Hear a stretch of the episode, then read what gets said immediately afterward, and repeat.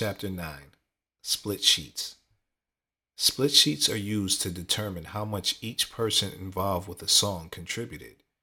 If you made a song on your own, that being the music, and you wrote the lyrics, then you own 100% of the song and there is nothing to split up. But if you only wrote the lyrics to the song and a producer made the beat, then you and that producer need to sign a split sheet together stating that the two of you created the music and lyrics and that you are splitting the song 50 50. There are different ways that you can split up a song, depending on the amount of contribution that you made to the song. For example, one person may have come up with the hook to the song, one person may come up with the lyrics, and another made the beat. Typically, the producer of the music gets 50% of the song, and the other 50% is split up between the writers. The two writers may agree that the hook is worth 20% and the verse is worth 30. So the split sheet would say producer 50%, hook 20%, verse 30%. Then all parties will list their name and which part they contributed, and then they will all need to agree and sign the split sheet to make it official. The split sheet protects everyone from future disputes about who contributed what and ensures that every party get their fair share of the song royalties. In some cases, depending on the relationship of the parties involved with the song, the song may be split up evenly. So three people would split the song up 33.33%, 33.33%, and 33.34% to total 100%. Split sheets must always total 100%.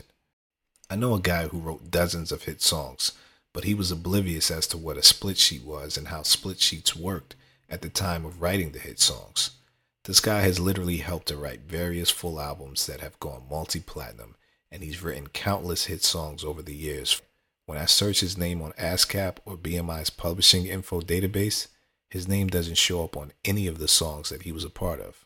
What that means is he never signed any split sheets. Therefore, he gets no credit on any of the songs as a songwriter slash composer. When you get no credit and you're not on the split sheets, then you get no royalties. You understand? You don't get any money. If you write a song, you automatically are entitled to a portion of the copyright in publishing. If you don't claim your share, then nobody will claim it for you and they'll keep the points for themselves. Why not? There's no sympathy for ignorance in the music business. Had I been friends with him at the time he was writing these songs, he'd be a very rich man. Literally, millions lost, and no proof that he had any claim to the songs other than his word against the people who already collected and spent his royalty money. Imagine losing a winning Mega Millions lottery ticket.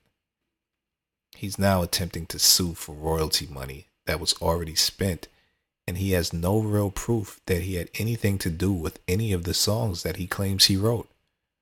It's a really sad story, and I feel horrible for him.